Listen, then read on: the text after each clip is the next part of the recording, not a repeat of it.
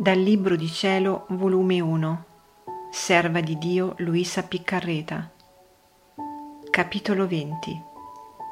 Gesù, il vero direttore spirituale, la istruisce circa il modo da tenere nello stato di oscurità ed abbandono. E lui benignamente, ammaestrandomi, diceva, Tu hai fatto male nello starti così disturbata. Non sai tu che io sono spirito di pace e la prima cosa che ti raccomando è di non funestare la pace del cuore? Quando nell'orazione non puoi raccoglierti, non voglio che pensi a questo o a quell'altro, come è e come non è, facendo così tu stessa chiami la distrazione.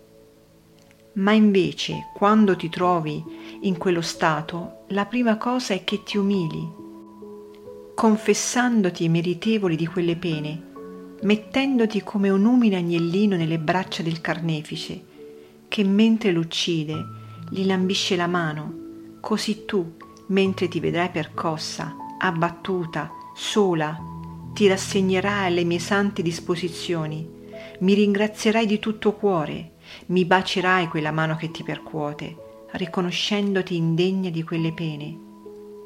Poi mi offrirai quelle amarezze, angustie, tedi, pregandomi che li accettassi come un sacrificio di lode, di soddisfazione delle tue colpe, di riparazione delle offese che mi fanno. Facendo così, la tua orazione salirà innanzi al mio trono come un incenso odorosissimo, ferirà il mio cuore ti attirerai nuove grazie e nuovi carismi.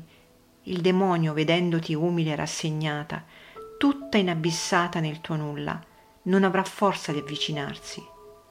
Eccoti che dove tu credevi di perdere, farai grandi acquisti.